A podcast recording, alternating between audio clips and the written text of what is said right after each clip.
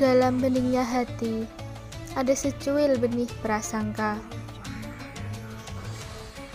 Dalam santunnya ucapan, ada kalanya kilaf tak disengaja.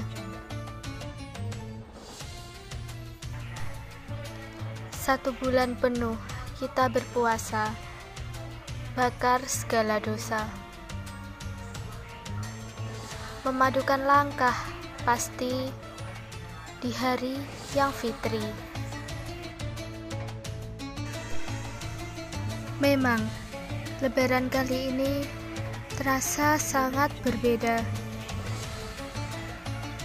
Dengan kondisi pandemi seperti sekarang, ada wajah yang tidak bisa saling bertatapan, ada tangan yang terpaksa tidak bisa saling menjabat.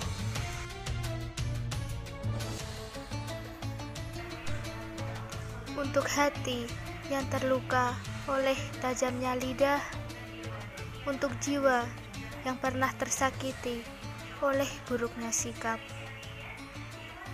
Akan selalu ada tangan yang terbentang untuk sebuah kata maaf. Mari kita padukan keikhlasan untuk saling memaafkan.